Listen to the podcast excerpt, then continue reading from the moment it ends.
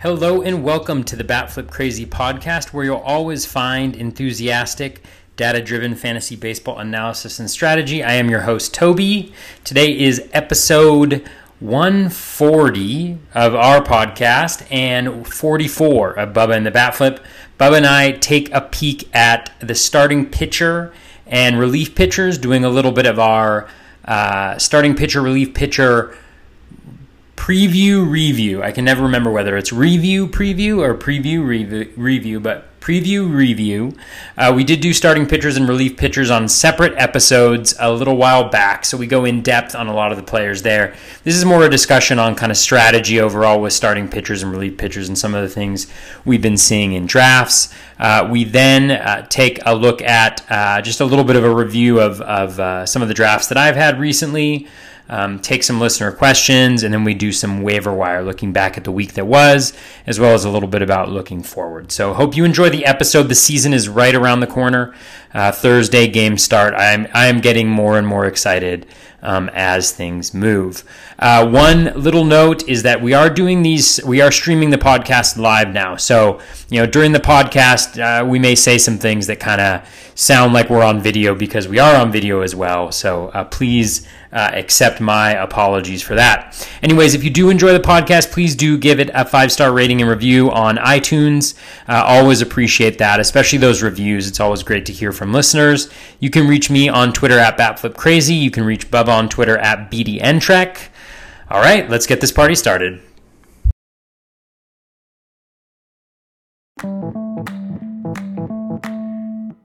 Bubba, how you doing, man? This is uh, everybody. This is uh, Bubba in the Batflip episode forty-four, by the way. But uh, how you doing, Toby? Uh, I'm doing great, Bubba. Um, I'm really starting to get excited about the season. You know, I mean, there's obviously been so much happening, so much more important stuff, but we love fantasy baseball. Um, and it's just like now we're getting those player updates. Like I'm watching how guys are doing in their last start before the season starts. You're seeing those gifts rolling out. You know, you're like Vince Velasquez. Ooh, could this be the year again? You know, all that, uh, all that stuff. So it's very exciting, but less important than that, how are you doing? This is the first Bubba and the Bat Flip since you became a father. So how is podcasting different as a dad? Um, we're like, doing what's the little, difference that you are experiencing right now, other than I'm a, little, I'm a little drowsy. Drowsy, all right. A little drowsy. Um, so I didn't get as much time to uh, get, like I told you, I got the outline put together about 20 minutes maybe before we got going. I knew what I wanted to do. I texted you, I'm like, this is the idea. I just haven't got to the outline yet. Um, things along those but, lines. But, uh, was just kidding. I mean, he had the outline. This is a professional primetime show. Yes. Bubba had the outline ready before the baby was born in preparation for this experience. So um, no, but that's that's that's uh, that's that sounds fairly typical of uh, of dad life. Yeah, but it's fun. I wouldn't trade it for the world. It's been pretty darn awesome. So uh, we'll keep pumping these out. You know, there might be a couple weeks here and there where it just doesn't work out in the schedule, but uh, we're gonna bang these out where where it feels uh, necessary and we can squeeze them in. But I did want to mention it has been fun watching people like yourselves and others because, like you said, there's more important things to worry about out there right now, and um, I see the excitement. Like I, when you were doing your drafts and like you're excited and other guys are excited, it gets it's cool to see kind of that uh, fantasy baseball like Twitterverse starting to actually get going instead of you know there was a lot of negativity and it wasn't like it was wrong negativity. There's a lot of reasons to be negative before, but it's like now everyone's kind of getting that vibe. You know, the test results are coming back that they're kind of making this work for now. We'll see how it goes when they travel, but so far so good. And you mentioned getting to watch the gifts and everything. It's like my third straight night where I've had games on TV. Like the, the, the Yankees Phillies game just ended. You mentioned Vinny V he looked good. Looked good. Yeah. So um, it's uh, it's fun. It's fun. We're just a few days away from it. So let's get at it. We we left off.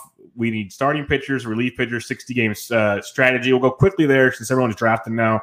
We're going to redo some draft takeaways. Toby's been busy in the main event, some onlines and whatnot.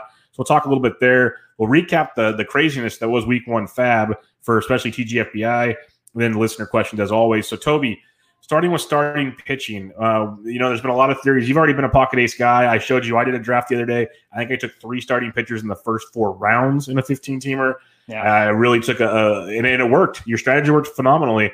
Are you changing anything uh, on a shorter season? Are you being even more aggressive on starting pitching? Are you just kind of staying the same? What's your route there?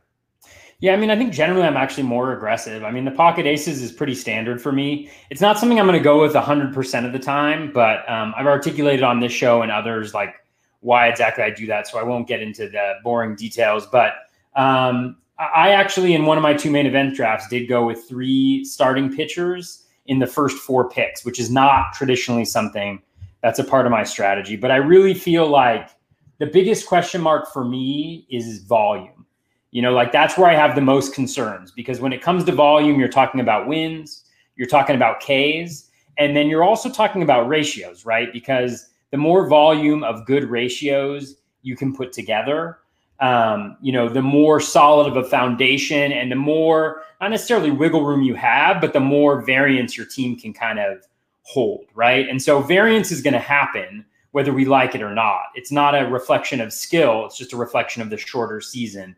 And so I want those high volume, really good starting pitchers to really anchor my team more so than usual here. And I also think that the research that Phil Dussault did, um, kind of highlighting how there is more variance in hitter performance over a shorter period of time.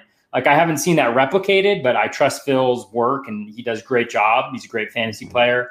And it really, um, and it also intuitively feels pretty good because you know, I feel like pitchers in general control more than hitters, you know. Um, and and with with the hitters, I feel like hitters oftentimes during a season they'll go on one of those runs where over a month, month and a half, they're just like unconscious. And a lot of their stats can come from that. Whereas they're piecing it together, or it may be a little bit more uh, dependent on the schedule, you know, versus versus pitchers. And so I feel a lot better about streaming hitters and streaming hitting situations than I do about pitchers. And so for that reason, I am really going pretty strong on starting pitching early on, at least the pocket aces.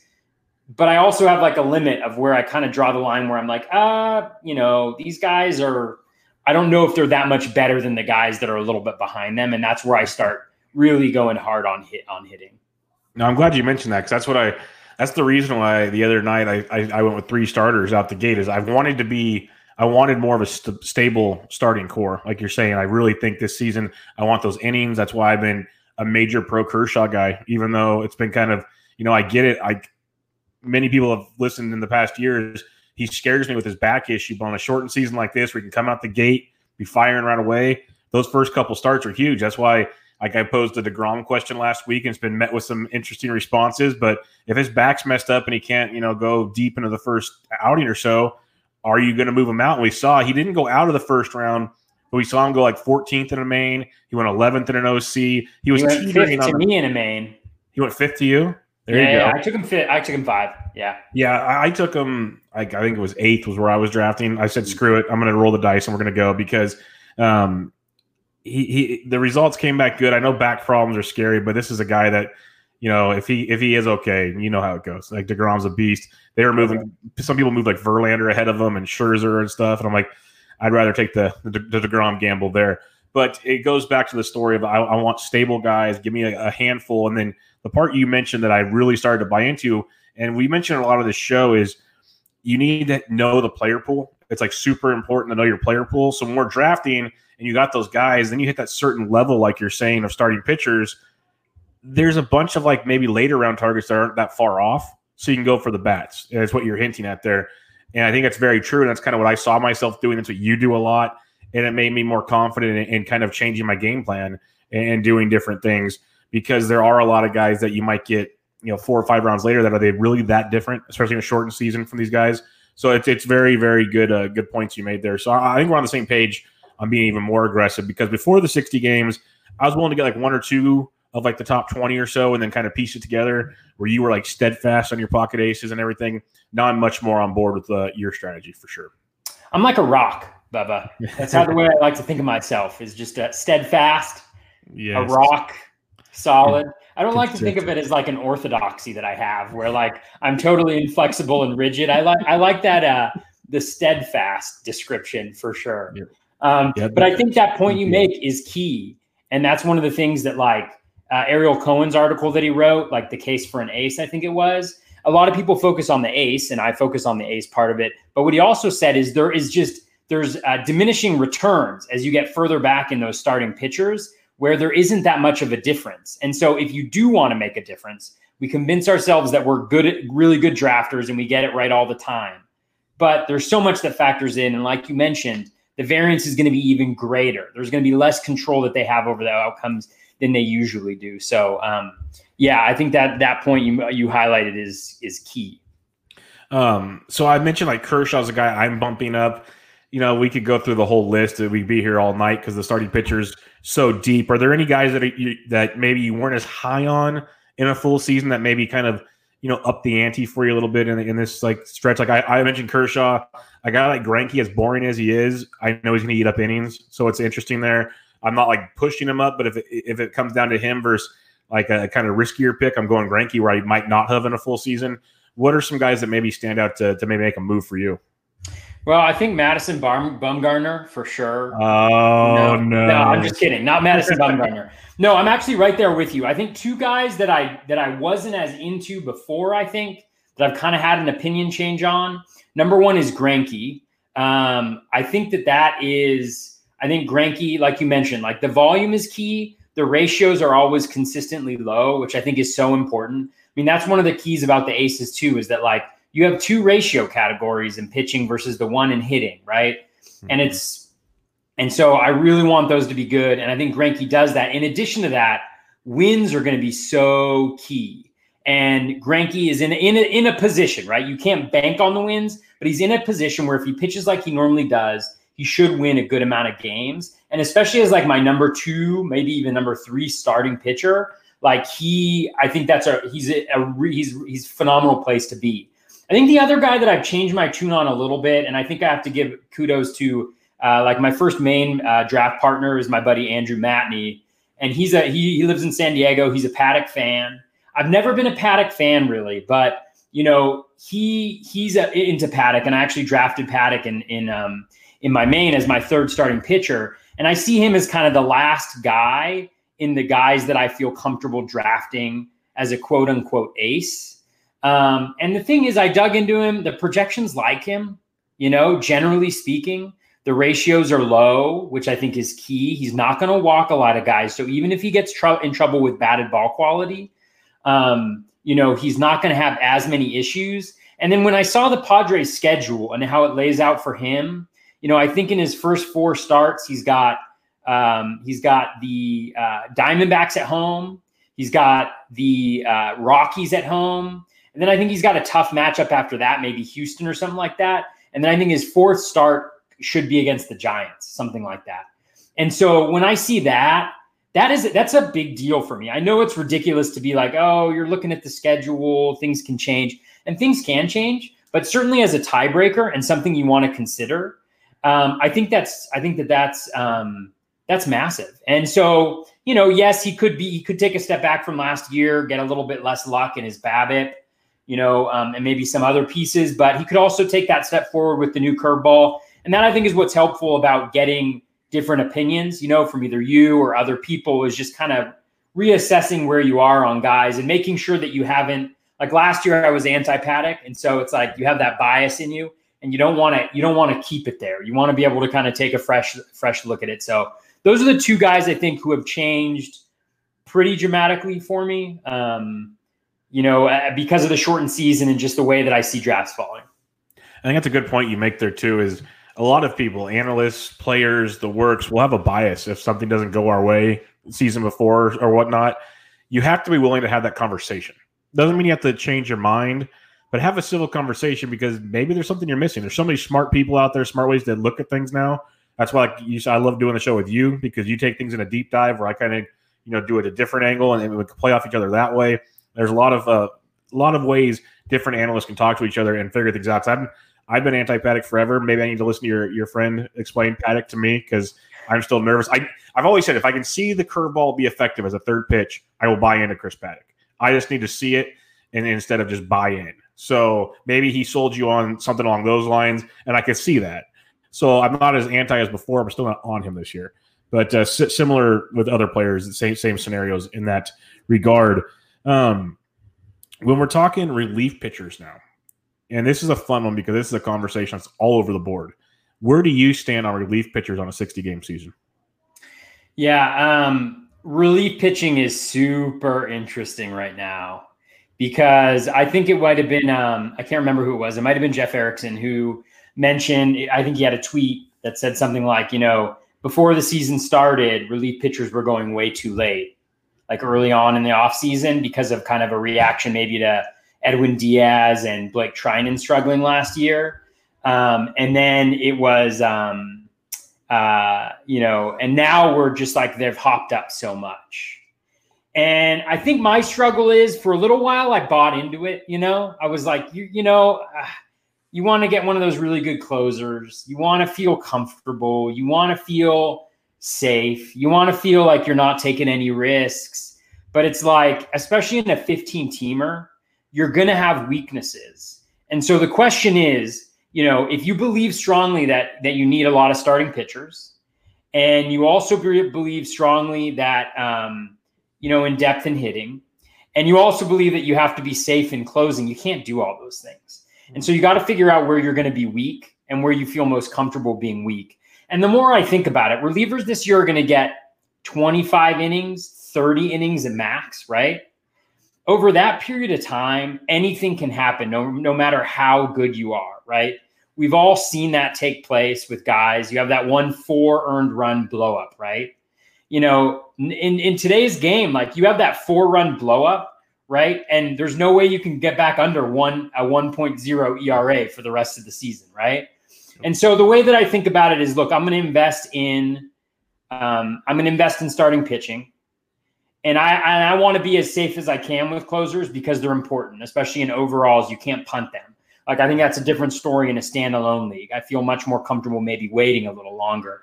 But like I, what I'm going to do is I'm going to I'm going to do what I've always done, which is I'm going to get guys who are going later, who have a solid grasp on the job, whose skills are decent, you know, because you're not going to get the elite skills and I'm going to target those guys. So I'm going to go after Mark Melancon. I'm going to go after um, Alex Colome. I'm even going to go after maybe a Craig Kimbrel. I'm going to go after those guys, at least in NFBC, that are going around pick 115 to 130 as my closer one.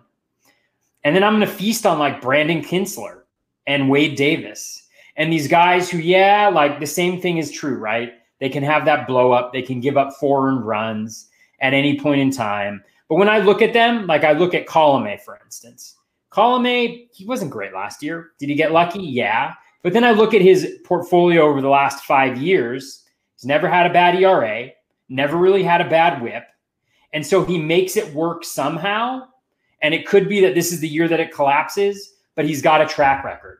Kintzler, look at Kintzler. Kintzler's been really good every single year except for 2018. And even then, he had like a 415 ERA. His whip is always decent. He's not going to get you the Ks, but you're not buying him for the Ks. You're buying him for the saves, right?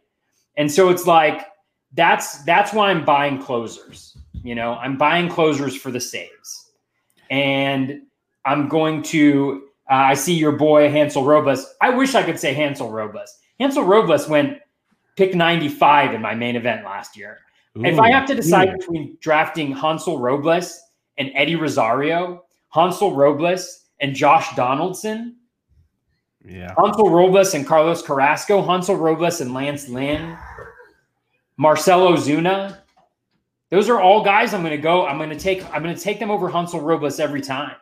And so for me, it's just gotten to the point where I'm. I'm. I love it because people are spending these high picks on closers because they want it to be safe. Is it safer? Yes but there's going to be more variance this season than any season. It's going to be a really small sample size. I'm going to hope, you know, that my guys pitch to where they've been throughout their careers. You know, if Alex Colome gets me a 3.5 ERA, if Melancon gets me a 3.5 ERA, if Kintzler gets me a 4 ERA and it comes along with 9 to 10 saves, is totally fine with me. So that's kind of how I'm approaching it. I'm really happy they're moving up. I've decided not to play in that space um, and that's where I'm going to be weak and that's where I'm going to have to work it. And that's also what I'm incorporating into my draft strategy. Like half of my picks late, like after I'm filled, like are all potential relievers. Like la- yeah, last night I drafted Knebel, I drafted Burdi, I drafted Crick, I drafted Kintzler. I drafted maybe one other guy who's just like a really good reliever who maybe will get saves. And that's how I'm going to approach it. No, and that, that's kind of the theory I've had. You you go one of two ways, but you stay firm in the two ways. You either get some big guys early and like double up on them, so you lock in, uh, knock on wood, two strong, strong guys. Like that's what you want. I'm not going for like the Haders and the Yates. They're going too high now, like you mentioned. Um, even Liam Hendriks is kind of going too high for my blood. But go and give me like a Kenley Jansen. I know he's going higher than than you'd like, but like a Kenley, a um, Roberto Osuna when he was healthy was nice, but like a Kenley, then you can back it up with you know, some of these other guys that you mentioned a second ago with um, Colomes and, and, and, the likes. I, I, have no problem with that. Getting a couple of those, maybe even taking some options later in the draft. I'm cool with that because I'm trying to leave with like three or four options by the time things are said and done. Because if anything, if you're not in love with the starters, especially early in the year, throw the relievers out there, let them get the ratios and, and that kind of stuff early, and enjoy those for the first few weeks. I, I, I, might have five relievers in my my TGFBI roster the first week. It's just going to be the way it works, and, and, go from there. Otherwise, like you mentioned, if you're not going to go for the big boys, just load up late. I have no problem with that at all. Tyler Rogers, Tony Watson's, Burdis, Cricks, all these guys like uh, Daniel Hudson. I love. I think he's still going to get a, a, hand, a handful of stuff with Doolittle back there in Washington. Kind of those committee situations where you can still see a guy running into like five or six saves, which is going to be tremendous on a season like this, and still get you the ratios and everything. I think there's a lot to like there. Um, so you go one of two ways. I don't think it's a good idea to just take one big guy and then kind of spread it out. I think you want a little bit of both, and that's the the way I I, I kind of want to approach it. And lately, I've been going with the the two kind of ace closers scenario. But as they keep coming up, it's harder and harder for me. Because like you mentioned, if you if you look at where those guys are going, it's hard to either get your third starter or you're getting some big bats because you took starters early and you don't want to keep passing up on the big bats it's getting into a tough, tough situation uh, to go about it. So I'm with you there 100%. Um, we asked, are you uh, are you interested in the Chapman discount right now? Because if you look at uh, NFBC ADPs for the mains, that uh, Chapman's down to pick 84 right now. Yeah, I'm probably not getting him there. If he fell to me like around pick 100, I think I'd probably be in at that point in time, there's a lot of really good hitters at 85. Yeah. I mean, there's a lot of really good guys, and especially had going ace heavy early on, like two or three aces in the first, eh, two aces in the first two picks generally, and then like three maybe in the first four, depending on where I am in in the draft.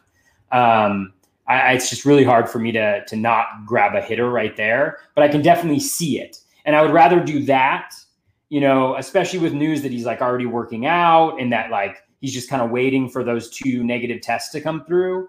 Um, I feel better about that than grabbing one of the guys who's going like picks 55 to mm-hmm. 75. You know, like I, I definitely would would uh, would would prefer that. Uh, I think approach, and then you know trying to get like a Britton or whoever to backfill it with a later pick. You know that feels a little bit um, that feels a little bit uh, better. I think um, than the other way around. And I do agree. Like, I think if you do go early with a really good closer, I can see putting them together like that. I mean, it's obviously cost you more draft capital, but when you have two really good closers, high skilled closers together, the chances of them being god awful, mm-hmm. you know, together is a lot lower because mm-hmm. you're because you're essentially bringing it to that 65 inning threshold that you would normally expect from a reliever. And so I could see where that could be a strategy as opposed to that second ace or something like that. Um, most definitely. Um, and there and there's so many different ways to win. I mean, I mentioned Phil earlier. Like he had a team, you know, that had uh, I think three closers and two starting pitchers in his first seven picks. Yeah. You know, something like that, or, or six out of the first eight. And the thing is, you can win any way, you know, and it's just a matter of like how you build that team out and whether what you're able to do in that back end of the draft too, especially with the variance that we're going to see this year.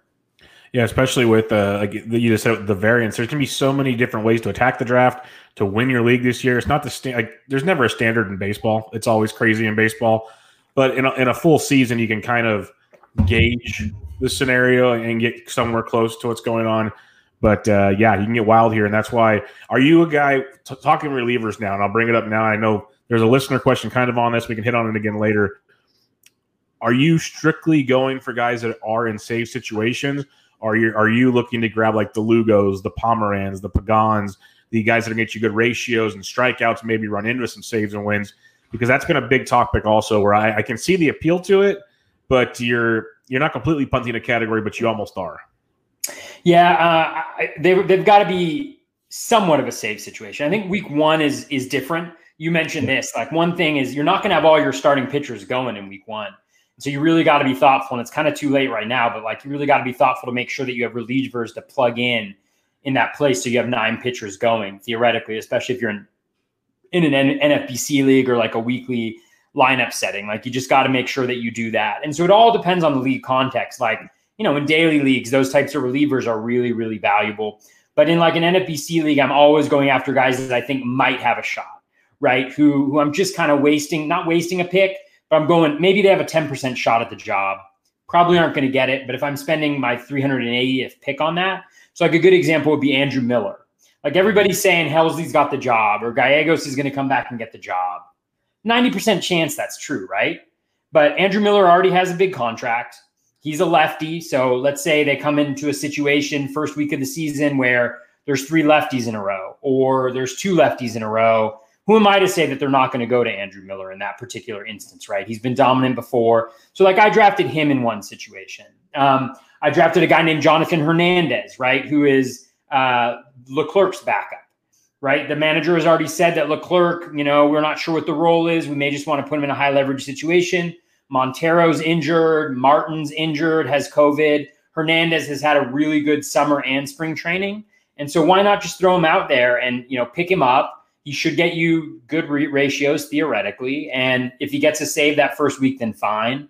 Um, so that's kind of how I'm approaching it. It really depends. A guy like Nick Burdi is really interesting to me because I think he's got the stuff where he could be like nobody's a Josh Hader, but he's got like Josh Hader like stuff in terms of like strikeout potential, 100 plus mile per hour stuff, nasty slider. Last year, I think his swinging strike rate was at like 17% or something like that.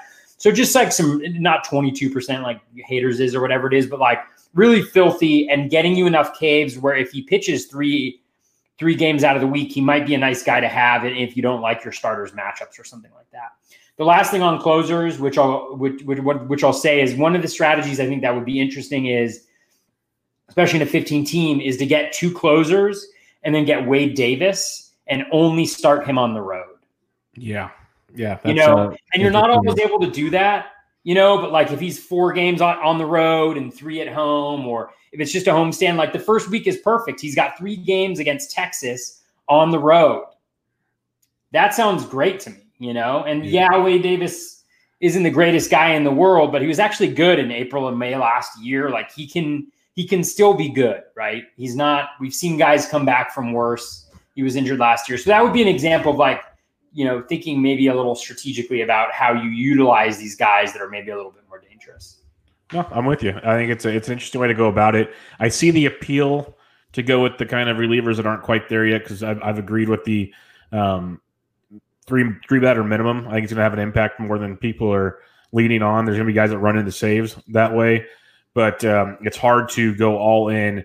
I know um, a guy at Rotoballer. Uh, he does. Uh, he was on the show a while back. JB he um, does the Franken aces. He gets like one or two ace starting pitchers, and then he, he combines like a Lugo and a Pomeranz. You put them together, it's like another ace. Like goes down that road with it, and it's very interesting. It's it's a it works if you do it right, but if you start missing, you're in trouble. So it's a, it's an interesting way to go about it. Short season could be fun, but uh, anything else on starting pitchers or relievers? We kind of hit on a bunch of names and strategies there. Um, no, not really. Um, I think we covered it pretty good, but I do think it's really important to know how you're going to attack that going into a draft. Um, yeah, yeah, and we'll talk about the drafts. I mean, there's been some fascinating stuff that's going on. Yeah, and speaking of the draft, so I kind of mentioned earlier that Degrom's been moving around. Trout's all over the board. There's a lot of either pitching early, relievers early. There's there's guys dropping like crazy. I've seen JD Martinez in the third round, which shocked me. Um, there's stuff all over the board. You've done how many main events already? Two. Two and a handful of OCs, or yeah. What's that? Have you done any OCs? I've done uh, two OCs so far. Okay, so four total drafts NFBC wise. What's some of the stuff that stood out to you when you did it? Because it has been pretty wild. A lot of stuff been getting tweeted out there. What kind of stood out to you that was a little different than the norm? Yeah, I mean, I think the the major move is what we talked about earlier with the relief pitchers moving up so much and what that does to the draft and who it makes fall. Um, I also think at least you know if you're drafting in mains, you kind of expect it going in. the starting pitching, though, I think people are realizing that it gets a little uncomfortable quick.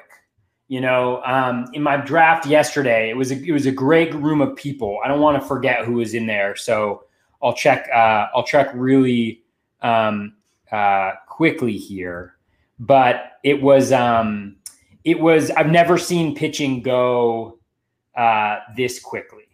Um, it went uh, super quickly. So uh, Mike uh, Mike Masato, um, uh, Pete uh, Pete Christensen, so um, draft, uh, cheat. draft cheat. Uh, Chris Fessler, who I think I want to say he won the overall a few years ago. Uh, John Fish and Mike Kirkland, Kurland. Uh, Vlad Sedler was in there. Um, Clay Link was in there. Doug Roth was in there, who I think finished in the top 10 in the main last year. Uh, Matthew Shepard, who I know plays a lot. So there's a lot of guys in there who are kind of experienced main event drafters. And Greinke went, I think, I want to say I should I should get it up. I should just um, bring it up. But I want to say Greinke was the last pitcher of that kind of um, uh, caliber to go, and he went. Here we go. Uh, Greinke went at pick to uh, pick eleven. So uh, at pick forty one, Greinke went. Um, and he was the last guy up to Greinke, like that whole like you know Paddack and all of those guys who went at 41, and then Luis Castillo was the guy, or actually Paddack went a little bit later than that, but everybody through Castillo had gone up to pick 34. So you had one, two, three, four, four teams that had two starting pitchers in the first three rounds. And and three of those teams were in the first three or four picks, and so or the first six picks, and so um, it was just fascinating, and it moved up, and it was kind of interesting because that moved up, and relievers stayed about the same, so hitters were falling, hitters were falling. There were such good hitters available, and you kind of anticipate when something like that happens that at some point in time in the draft it recalibrates and people move start going more hitters but it never recalibrated. And so throughout the entire draft, min picks were just being destroyed on pitchers. I missed out on a few targets because I was looking at min picks and I was like, okay, well, I'm hopefully I'm going to get this guy next round. You know, he was gone. You know, and obviously it's always dicey to play like that, but you know, at a certain point, you have to kind of look at the market and try to figure out. And I think that was my mistake was not kind of recalibrating the market and thinking that it was going to adjust. So that was really fascinating, but it made it so hitters were I got Marcell Ozuna at pick one in the eighth round, I think. I'm not good at like whatever that is, like okay. after pick 115, I think. I think I got him at or 116. I think I got Marcell Ozuna at pick 116. Gary Sanchez was available at 126. You know, um, just these like kind of ludicrous values from my perspective, where I, I was getting the max pick on all my hitters because the min pick was going on all the on all the pitchers. And so that was one draft experience. The other one was just kind of relievers went up. It seemed relatively reasonable the way that like kind of everybody was going in, in my first draft. But it was fascinating. And you have to make a decision in the draft. Do you do you recalibrate your strategy? Do you go after value? You know, because like my hitters, I love my hitters. I absolutely love my hitters from from yesterday's draft. When I look at my pitching, it starts off with DeGrom, and Strasburg, Hendricks, and Colome. And then it's real dicey after that. Like my next pitcher, I think was, I can't even remember, which probably isn't like a good thing. But um, uh, I, I could tell you if I just looked at my draft board here. Oh, it was Sandy Alcantara after I got Brandon Kintzler. And so, you know, it's not necessarily ideal, but if I feel pretty good about my ability to work the wire and generate value there, and I have kind of the strong foundation, that's where I was willing to be weak in order to, you know, have that have that have that hitting. And so I think that's the biggest thing is relief pitchers move up, other hitters move down, starting pitchers move up as well. So it's like what gives. And I feel like in some drafts it's catchers. All the catchers are falling a lot, except for maybe like Willson Contreras and um, and JT Realmuto. Um, and then in other instances, it's just, you know, the random players. And I actually think that strategically, like one thing you can do is kind of be like, you know, between picks 100 and 140, there's some really nice hitter values going right there. So if you can set up your draft strategy to maybe try to take advantage of that or else be adaptable enough to take advantage of it, I think that's one maybe opportunity that exists. Yeah, I'm with you. Uh, the pitching early, and then you can kind of play with that middle section of bats like you're talking about. And the other thing I, I, I decided to make a conservative effort for is try to wait on shortstop because it's so deep. Take advantage of other positions. Like I like some of the big shortstops. I love Trey Turner. We talked about that. I know you got Trey in a draft earlier. Um, there's nothing wrong with the Lindors of the world and you know Javi Baez is. We, we like all these guys, but I, I started. I kept telling myself, don't take these guys. Go get a Polanco or a Swanson or someone else later, and keep taking these other positions early on. I think that helped me as well. I even um, you mentioned guys dropping. Like this is probably a fluky deal. This wasn't an FBC, so obviously um, you the the big money main event and everything. Guys are going differently. Like I got Realmuto in the fifth, and I, I was picking eighth, and then I got Moncada in the sixth, Victor Robles in the seventh, and then I got Mitch Garver in the ninth to go with Realmuto. So that was a, an interesting chain of events for what took place for me. Uh, I don't think that'll ever happen to me again. That was uh, just it's too good to be true. I took yeah, that. That actually raises one thing: is that some of the guys who are dropping are the COVID guys. Yes, they're some of the hitters that are dropping, even if they're back. So, anyways, sorry to interrupt, but I just wanted that you you made me when you were mentioning those guys, it it it it, it um it brought up that that some of those guys like JT Realmuto was going around pick sixty before. Yep. He's back. He seems okay but he's still going around pick 90 now. So yeah. no, that's very, very true. And I even got your boy Will Myers later. So that, that was that was a good one. Um, where have you been drafting so far? I know you usually like to be around that four, five, six area. Where have you been hanging out? Um, I've been kind of all over the place, to be honest with you. Um, I, I, I, I, you know, I love, I love Cole. So if I can get, if I, if I can get Cole, then I'm, I'm excited. I'm happy. Um, I have the third pick in my draft on um, on Thursday night, but it's after Cole's already had his start. Oh, so I'm no. like, I'm like, oh well, I hope he goes like seven innings, gives up four runs, maybe strikes out like six or seven. You know, maybe it gets the W, but not, you know, he's not elite, so the guys in front of me don't don't take him. You know, not not that uh, they won't have their own opinions about it, but like, you know, so I may end up with Yelich or, or Acuna because I think um, I think if if if those guys are available, I think you got to take them in the in the top three. Um, but if I don't get if I don't get Cole or Degrom, you know, then I want to be towards the back end to to double tap tap the aces. Probably like if a guy falls like a Jose Ramirez or a Trey Turner or something like that, you know, and I'm at like pick ten or pick eleven or something like that, then I definitely have to consider taking those guys just because I think their profiles are relatively unique for the positions they have. But um, you know, I like the double tap there, and pitching is going so early that around pick three, like who knows who's going to be there? I mean, chances are that everybody through Strasburg is kind of gone. So then you're looking at Giolito or Darvish or Greinke uh, or Castillo or somebody like that. You know, at pick 28, you know, whatever that is. So it all depends on how the draft draft falls. But I like to be kind of towards that that back middle um, and it also helps with with the runs, yep. you know, um, and uh, and making sure that you are able to not necessarily adapt, but just be aware of them um, and um, and respond if necessary. Yeah, you're not watching the runs from afar. You can you can at least make a decision while it's going on to to, to be in or be out. But uh, I, I, found that that eight spot, that seven eight range, I'm hmm. really happy with that spot right there. You can do. A, I like that spot a lot. I have a draft tomorrow where I'm in that spot. I'm in that spot. A draft tonight where I'm in that spot too. All kinds of different strategies from right there. So we'll see how that goes. Got a few more drafts to go. Uh, you got how many more drafts do you have to go?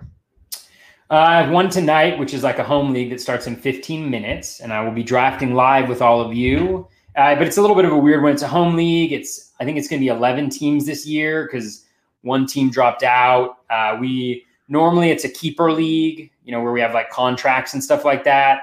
But we're just doing redraft for this year, and um, and we went moved to quality starts instead of wins. and then we moved to um, OBP instead of average. So it's kind of a different thing. And then I have um, a 12 team high stakes league on Tuesday, tomorrow, and then two mains on Wednesday and Thursday, just one, one each. So nice, busy, busy man right there. I know eight, eight drafts, I think, in seven days, something like that. So it's fun. I'm not going to lie. I enjoy it. Um, shout out to my wife, who's uh, amazing and letting me do this. So nice. appreciate that. Well, we'll talk more about the the rest of those next week. That'll be a lot of fun. But let's get to FAAB. FAAB is fun, and FAAB was wild last night, uh, as you'd expect. You know, thousand dollars still shortened season uh, with TGFBI drafted so early. There's a lot of guys that got either hurt or they're opted out, and you got to replace them. Guys that didn't get drafted that now have jobs, so on and so forth. Chaos chaos ensued. Before we go over kind of the top uh, overall picks and everything, did you wind up with anybody last night? Uh, you know, so I had um, I didn't have a ton of FAAB uh, teams. Uh, my major one was TGFBI. I did a little bit of a redo because I had um, I had Tyler Beede, who's obviously injured, uh, Eric Lauer, who's injured as well. We know that Kintzler's got the closing job, so Brad Boxberger isn't necessarily needed. So I got Kyle Crick for 66 bucks with a backup of 55. So I felt pretty good about that until I read up about his start and how he how his velo's down, and he just hasn't really looked that good this spring. And obviously, with Nick Burdi pitching great, you know that was a little bit um, sad. Um, I got Alec Mills, who is the fourth or fifth starter for the Cubs, and is going to have two starts next week. Um, one of them at uh, will be at Cincinnati, which is tough, but then he'll be at home against Pittsburgh, I think. So that's a really nice option right there um, for a 15 team league at least. And then I got Adam Frazier for $3 and DJ Stewart for $1. Um, and the Adam Frazier bid was, you know, he's batting third in that lineup. He's playing second base. So little middle infield, second base backup. He's going up against three righties to start off this week. You know, obviously Flaherty isn't ideal, but then you got Wainwright, I think, going and Dakota Hudson. So not terrible matchups. Um, and then I just think he's playing every day and in there. So he'll be a nice little guy to have on my bench at all times as like a backup. And then the DJ Stewart, he's going up against the, the Red Sox um, twice in the in the first two weeks. And so I kind of have him as a guy that I like a little bit as a late sleeper, a little bit of pop, decent hitter who has some some really nice matchups to start um, this season. So that's kind of where I went. How about you? What did what did you do in um, TGFBI? Yeah, see, I um I tweeted about it too before the results came in. I put in like 33 different bids because I want to make sure I got somebody to like take care of some guys that I need to get off the That's roster. That's the way to do it. Yeah, it turns out I ended up with most of my high bids, which um so I, I used a lot of my budget, but hey, yeah, they the returns were good. I enjoyed who I got. Some of them are a little disappointing because like I got rid of Jorge Mateo, but I got Aaron Hicks for uh I, I got him for 266. He uh, second runner up was 201, so I'm fine with that. Nice. Like I went I wanted to get Jay Bruce, you know, hitting in the middle of that Phillies lineup DH. I thought there was a lot to like there with Bruce. Dropped Shaw. Um, I, I paid 122 and there was no runner up bid, so that sucked. For Jay, Jay Bruce? Yeah. No runner up bid, huh? No. That's what I, I couldn't understand. He was drafted in our draft, I think. And what I couldn't understand was not just my league, but just looking at other people's stuff. I, we always laugh about how differing prices are. I get that. But how many like no bids? Like people are saying half the leagues weren't even bidding on guys weren't even bidding on stuff. I wonder if people were just asleep at the wheel or what took place. Because the reason I bid so high on certain guys is I figured there'd be more competition for this, and it wasn't. So I got Tyler Rogers, dropped Tyler Beede, 89, runner up 51. I picked up Monte Harrison, dropped Todd Frazier because Monte's not starting with the roster, but he'll be up real quick. He's crushing it right now. It's all service time garbage. So I got him cheap now before that hike happens. I picked up Brad Keller for cheap, got rid of Drew Smyly. Keller's got some awesome matchups next week as a two starter. Um, and I kind of liked what he did velocity wise and pitch mix wise towards the end. Still dicey with the Royals and Brad Keller, but kind of like you mentioned is, with Alec Mills. Is he, is he back after COVID? Uh, yes, that like he's okay. scheduled the two step next week. So okay. that's where I was going with that, unless I totally screwed that up. But everything I read before I bid, he is back. Um, and then I got Nick Burdi for 26, runner up 11. Uh, so I was happy with that. But like I think I think I saw Yancey and he's in the chat right now. I think I saw Yancey got like Burdi for like a buck or Tyler Rogers for a buck or something with no runner up. It, it, it was wild what took place out there. But let's talk wild. So I'm looking at the uh, the page of all the people that were picked up in TGFBI. I'm pretty sure it's just TGFBI, 45 leagues. Um, Zach Britton was the main guy. Picked up in every single league. He was not drafted at all. Max bid of 463, min bid of 100, which is pretty wild. Where did you stand on Zach Britton? Because I like had maybe, I think I bid like 90 bucks on him. I wasn't like going over the top because I think Chapman's coming back sooner than later. Yeah, I think he was. I think he was. Was he picked up in my FAAB? I think he was. I think he was already owned.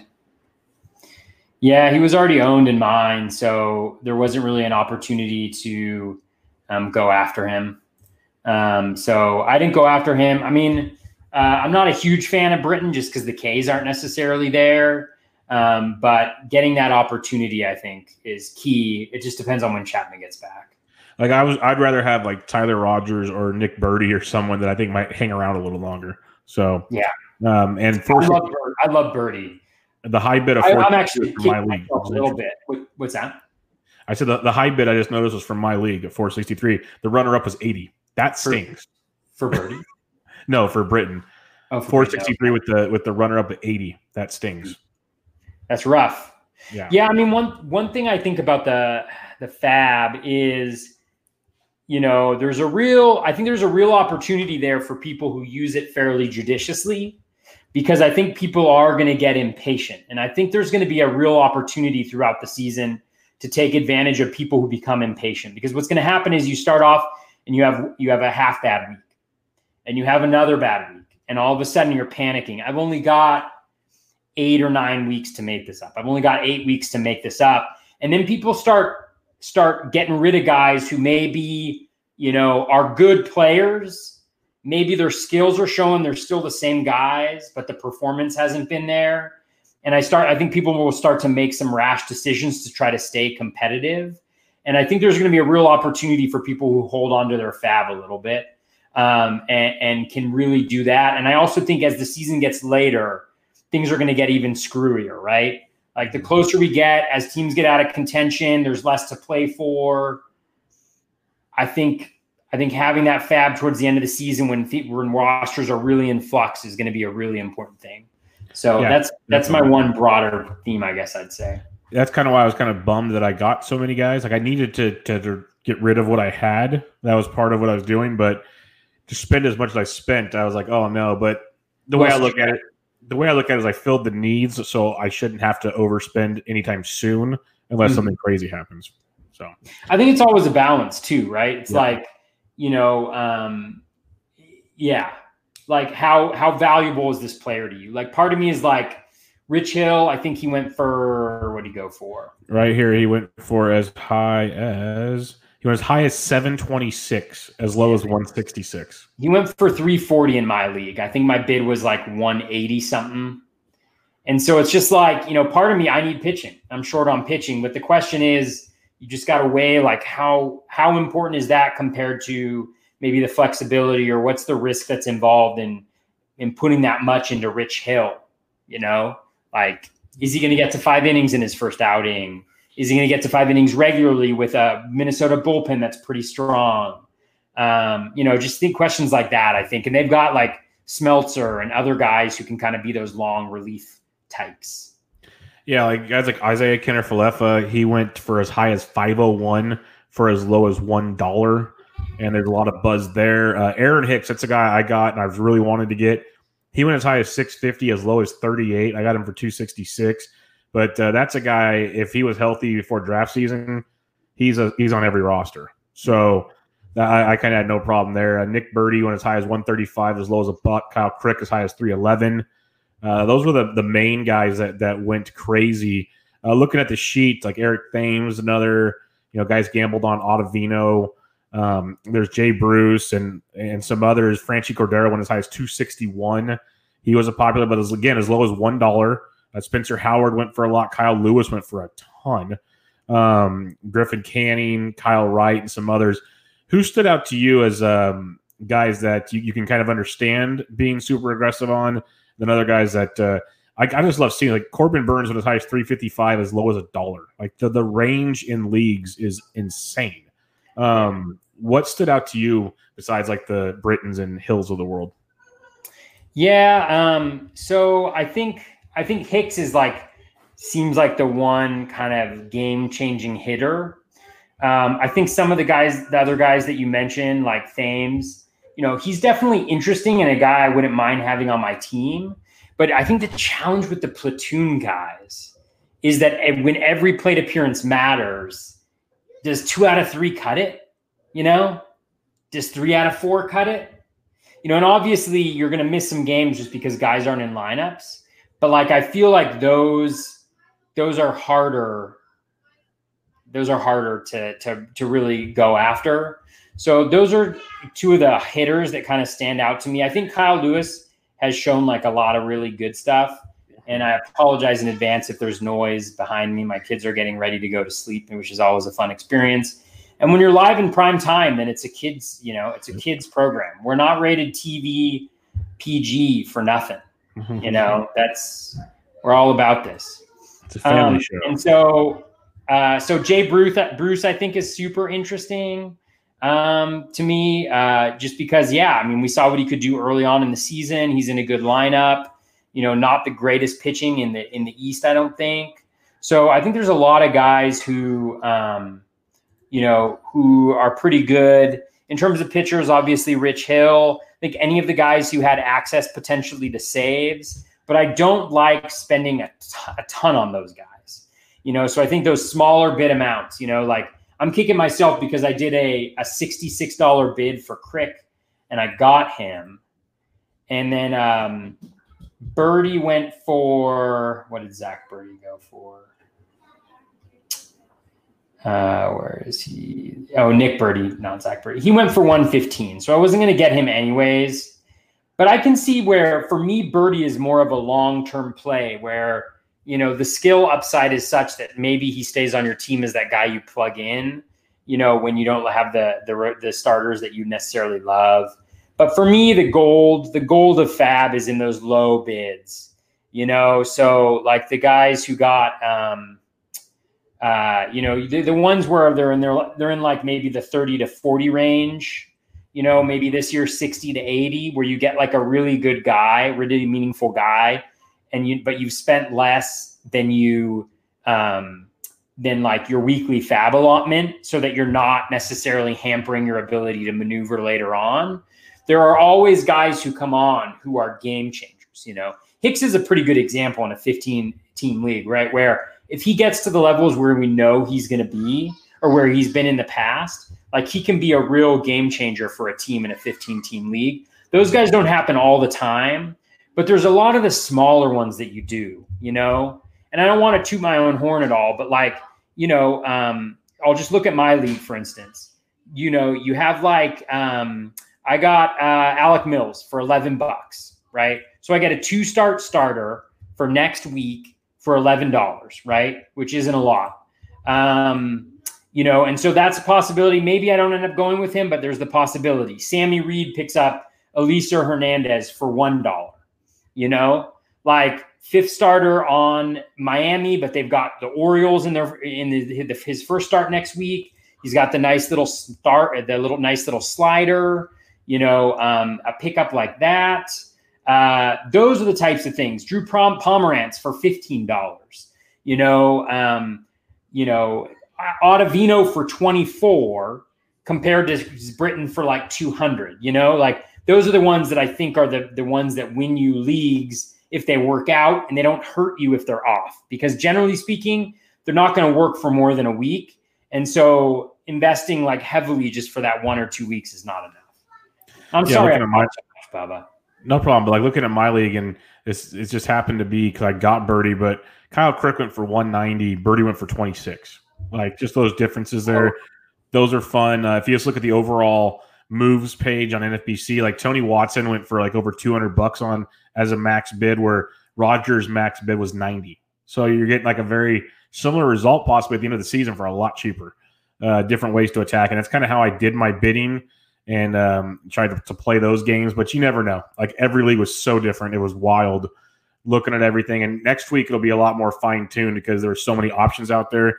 Next week when we do the the FAAB, it'll be a little more cut and dry on who was getting picked up and, and who wasn't. But uh, it'll be it'll be interesting to see because there's a lot of guys with cash and a lot of guys that spent. I, I think I saw one guy spent um, I think over eighty percent of his budget already. Like I think the guy that got I over ninety percent because whoever got um, Rich Hill for seven twenty six, you're uh, that's three quarters of your budget right out the gate, pretty much. So uh, that's uh, it's gonna make things real interesting towards the end, that uh, to say the least. But uh, let's uh, let's do some listener questions, and then we'll get on out of here. Um, we've got a handful of them for tonight. I will start with. Nope, that's not it. These are uh, things to remind me. Uh, draft cheat. He asks Mr. Pete Christensen himself. What do you think is the proper reaction as a drafter to closers being pushed up 20 to 30 picks? We kind of hit on that, but do you want to re-elaborate real quick? Uh, sure thing. And my draft just started over here, so I apologize if I'm looking over here a little bit. I just drafted Jacob DeGrom in a quality starts league at number eight overall. So I'm pretty happy about that. I'm hoping that either either Scherzer or Verlander um, gets back to me uh, with the other pick. Um, but I guess we will uh, we will see what happens there. Um, so with with the relief pitchers, I mean, I think I tackled it, but I, I think you I think the value is so. Uh, it's not necessarily even the value. I think just from a team construction standpoint, and partially from a value standpoint, they're getting pushed so up so much that um, that I don't think it's worth it. And I think it's an opportunity to take advantage by getting better hitters in those, you know, in rounds, you know, four through eight, four through nine, four through ten, depending on how big your draft is. So I really think that's that's my way to respond to it. I, you you obviously still need to tackle saves. I actually like what um, uh, what um, what uh, Pete did. Um, uh, I'll call just call him draft cheat because I'm not sure whether he goes by Peter Peter, but um, what draft cheat cheat did, and he shared his board, so I feel okay saying this is he got Melancon in I think round ten, the same round I got Colome. I think that's that's the type of guy I want to start off with, where he pretty clearly has um, has the job, um, and and and he's on a good team, so he should get some saves. You just hope that he's able to keep it together. Yeah. So that, that I think it's a huge I think it's a huge opportunity to take advantage. To be honest. Yeah, it's kind of like we said. Don't don't push him up too high. Don't take those kind of guys, but make sure you you don't completely. I wouldn't completely punt the position. Let's put it that way. Don't completely blow it all. Uh, Mr. SP Streamer himself, Michael Simeone, asked any big surprise for either of you when it came to actual drafts. For instance, starting pitchers went a lot earlier than you thought. Uh, we kind of hit on this before. Anything besides like the pitching we talked about? Um. Uh, sorry, what was the question? I'm up. I'm up again. Um, he asked any big surprises for either of you when it came to actual drafts. For instance, starting pitchers went a lot earlier than you thought. We kind of hit on that earlier about uh, pitching moving up and uh, letting allow hitters to fall. Anything else that kind of stood out to you? Um, no, I mean I think there's the there's the starting pitchers um, moving. Uh, uh, the starting pitchers are moving up at least in NFBC leagues. Again, like it's going to be very different league to league. The relief pitchers are also moving up a lot, and I think that there's just a lot of um, there. There's if you want a guy, get a guy.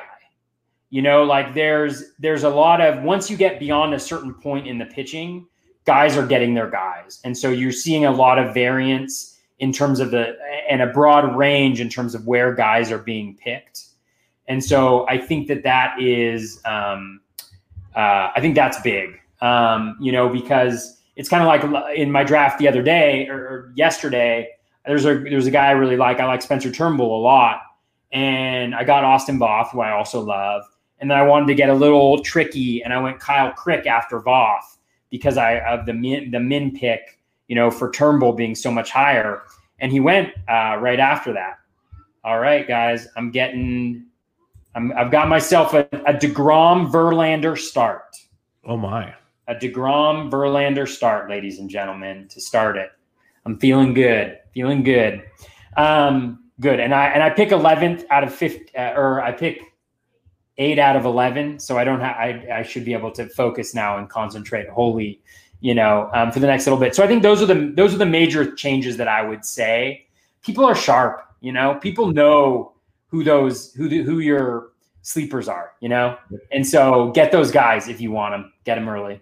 Yeah, that's the biggest thing is go get your guys. That's something I, I have no problem doing anymore. Just go get them. Don't worry about it. I had someone try telling me that Yu Darvish in the middle of round four was a foolish pick. He's too soon. I'm like, you guys are crazy.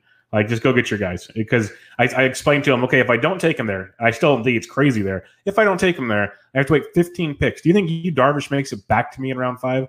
Probably not. So go go get your guys. Very simple. Um, Eric Samulski asks, "What's your starting pitcher cutoff before you start turning to multi-inning relief pitchers like Pettitte, Pivetta, Mahle, etc.?"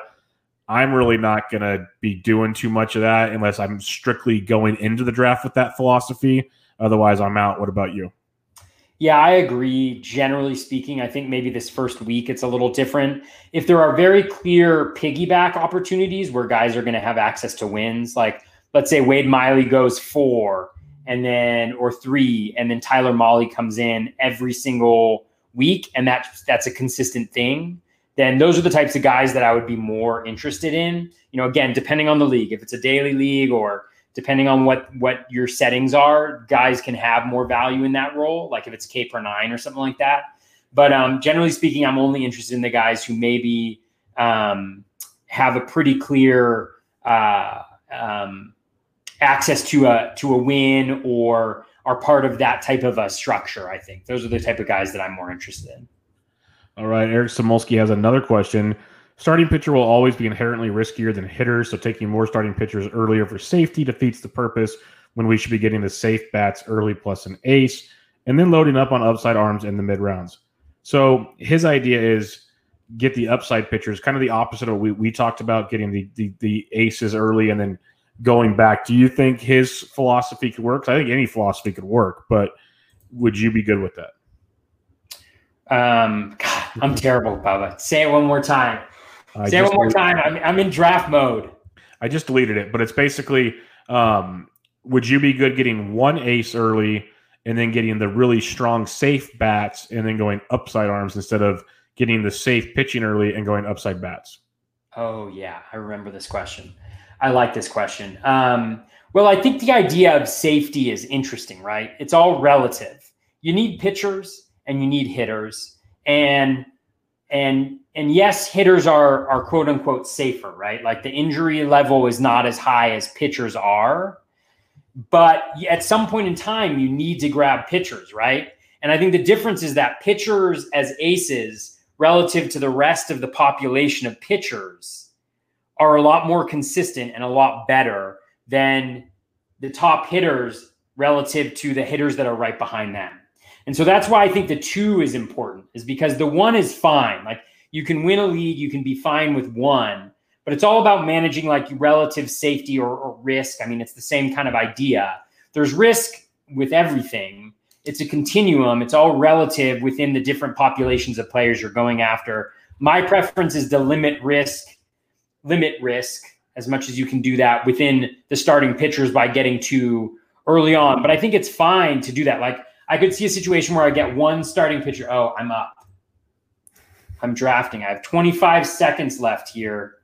Guys, should I go triple starting pitchers to start off with? Yes. Let's do it. Let's do it. Let me just make sure I'm not missing anybody. Should I go Kershaw over Clevinger? Ooh, I go Clevinger. In a in a if it's quality start, go Kershaw. That's quality starts. I'm gonna go Kershaw. Yeah. All right. Sorry about that, guys. This is no fun. I just started my draft. I just started my draft. I just started my draft. Um, DeGrom, Verlander, Kershaw. Light it up, baby. So Light hot. it up. So it's hot. an 11 team team. It's an 11 team league. So I feel okay about my ability still to make up hitting. I'm not going to get a pitcher probably for the next 15 rounds, would be my guess. I'm just going to. Um, I'm just going to go after it. Um, yeah, so that's that's kind of I think how I would if I remember that question correctly. That's how, kind of how I would take it. But I can see myself going like uh, Cole or Degrom, and then waiting, and but then I'm double tapping like you know Lynn and Carrasco or something like that, where it's you know safety and numbers. But then the question becomes, from a draft capital perspective, would I rather have you know um, whatever that second round hitter was? or and a better uh, or, or and those two pitchers or two hitters and that ace pitcher and that's the argument i'm making is i like that ace better I like yeah. the ace in that scenario, and with the two hitters at those those spots. Yeah, I like the idea of uh, I like the idea of going with the get your couple one or two pitchers early, but make sure you come back if you're going to take a break from them. Get like that Lynn area, get a couple there. I, I, like that idea a lot instead of waiting until super late and then you're stuck kind of really piecing it together. That can get ugly. Uh, we got two more listener questions here. Ben Tid, Breaking Ben underscore T asks, why do you think people always rank closers throughout slots 100 through 200, yet they always get pulled up much earlier in actual drafts? So, like a lot of these guys, like we just talked about, they're going up higher, but when you look at rankings, they're much lower. I think it's just more the market value. Yeah. I mean, I think it's it's market value, and I think the market is driven by fear. Yeah. You know, people are people are worried that they are um, people are worried that they're not they're that they're gonna they're gonna lose out on you know saves in a shortened season.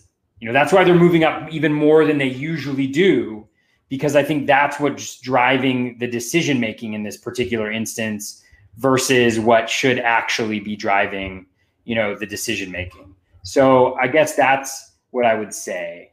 And guys, this is an OBP league. So yeah, so I think it's being driven by fear, and and it's not it's not a bad reason, right? Um, I don't think that that is an is inherently uh, a bad idea here, guys. I think I'm going to go maybe with Josh Donaldson. I'm trying to look at the board and figure it out. Let's see if Springer is available. Sorry, George Springer is available. Okay, I think I'm going to go with George Springer here if he is available. My pick is the next one. So yeah, so I think it's being driven by fear, and the question is, do you? And that's a it's a it's a legitimate fear, and so the question is, do you do you um, go along with that because it's legitimate, or do you feel comfortable enough accepting more quote unquote risk by getting the guys who are behind it? You know, so I think that's the consideration that you need to make, and and and that's why I think is being is driving it. All right. No doubt about it. Uh, Dave Petroziello with the last question of the night. He says um, he has one more draft to go, so he wants to talk about the Cardinals and Pirates closer situation. Um, we kind of talked about Pirates with no Kela. It's Crick, it's Burdi. I think are we in agreement that we kind of rather own Burdi than Crick? Um, yeah, I, I like Burdi more at this point. You know, and it's it's really instructive actually because you make your FAAB bids. I bid sixty six bucks for Crick and I bet bet uh, 37 or something like that for Burdi, And and when I got my the results back, I was disappointed that I got Crick and not Burdi. And so it's just one of those things, you know, that happens and you learn a bit. But I, I like Burdi more just because I think he's got he's got a lot more utility, um, you know, than some of the other guys. when, we're talking, when we're talking Cardinals now, you got Giovanny Gallegos and – there's later the latest report said he might be ready for opening day, even though I haven't even seen him in camp yet. So that'll be interesting. Um, he's just stuck in Mexico. They're waiting for him to come over. So you got Gallegos. You mentioned Andrew Miller. Ryan Helsley was a very popular FAAB acquisition. Uh, Carmart's going to be in the rotation for now, so he should be out of the way. I'm just staying away from this mess. Uh, I think Gallegos uh, eventually gets it back, but I'm just staying away. What do you think on St. Louis?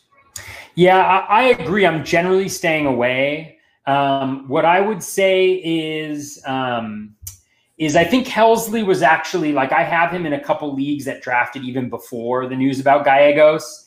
Um, there were some rumblings among beat writers and then some other folks about Helsley getting an opportunity, and so I took a stab at him kind of late, I think.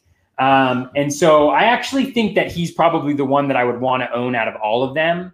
Um, factoring in both cost and everything like that. Gallegos was really good last year, but remember, he's only had one really good year. And I want to say he wasn't as good, you know, down the stretch, maybe as he was. And that's just the fickleness of relievers. So he's clearly good.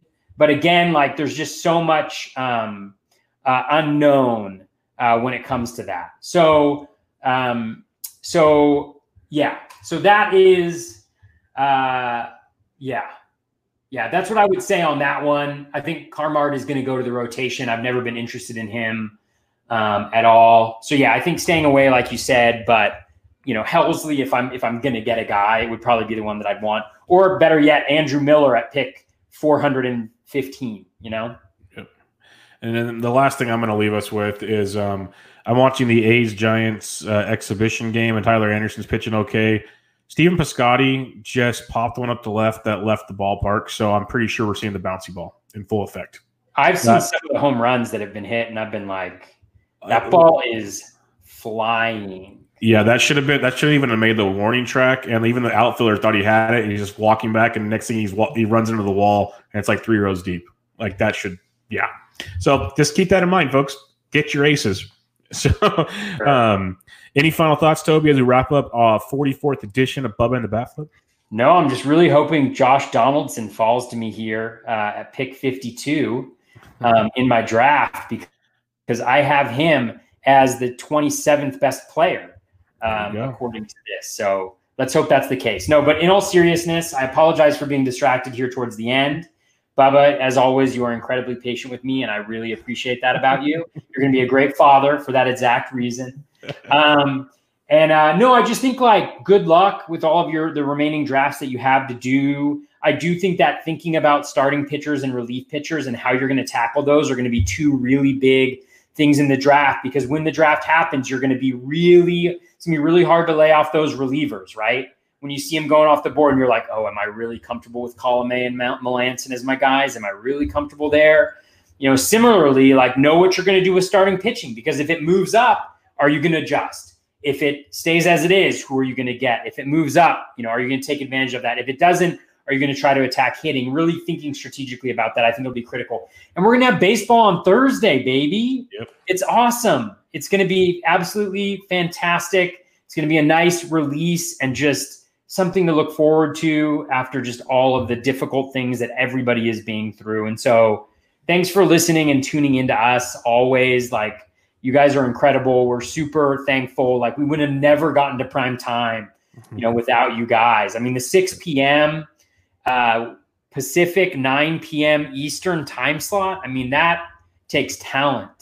Yeah, what's what's better than a nice dinner and Bubba and the bat flip? Like what, what's better? It just Hey guys, I just got Josh Donaldson. There we go. See, everything's working. Everything's coming up roses. Now I'm gonna but, try uh, to yeah, get Hoskins.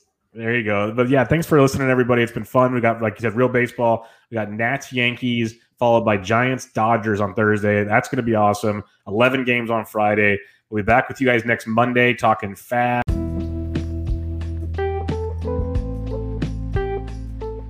That is going to wrap us up for episode 140 of the Batfoot Crazy podcast. Thank you so much for listening. Uh, by the time we probably have our next podcast, we will have baseball to actually look at some player analysis. This is the part of the season that I really, really love. Once we have the games actually going and we can kind of dig into the data and, and take a look at that. So hopefully you'll continue to listen and we can be helpful in, in leading you to fantasy success this year. All right. Uh, best of luck with all of the, your remaining fantasy drafts. Take care and be kind to one another.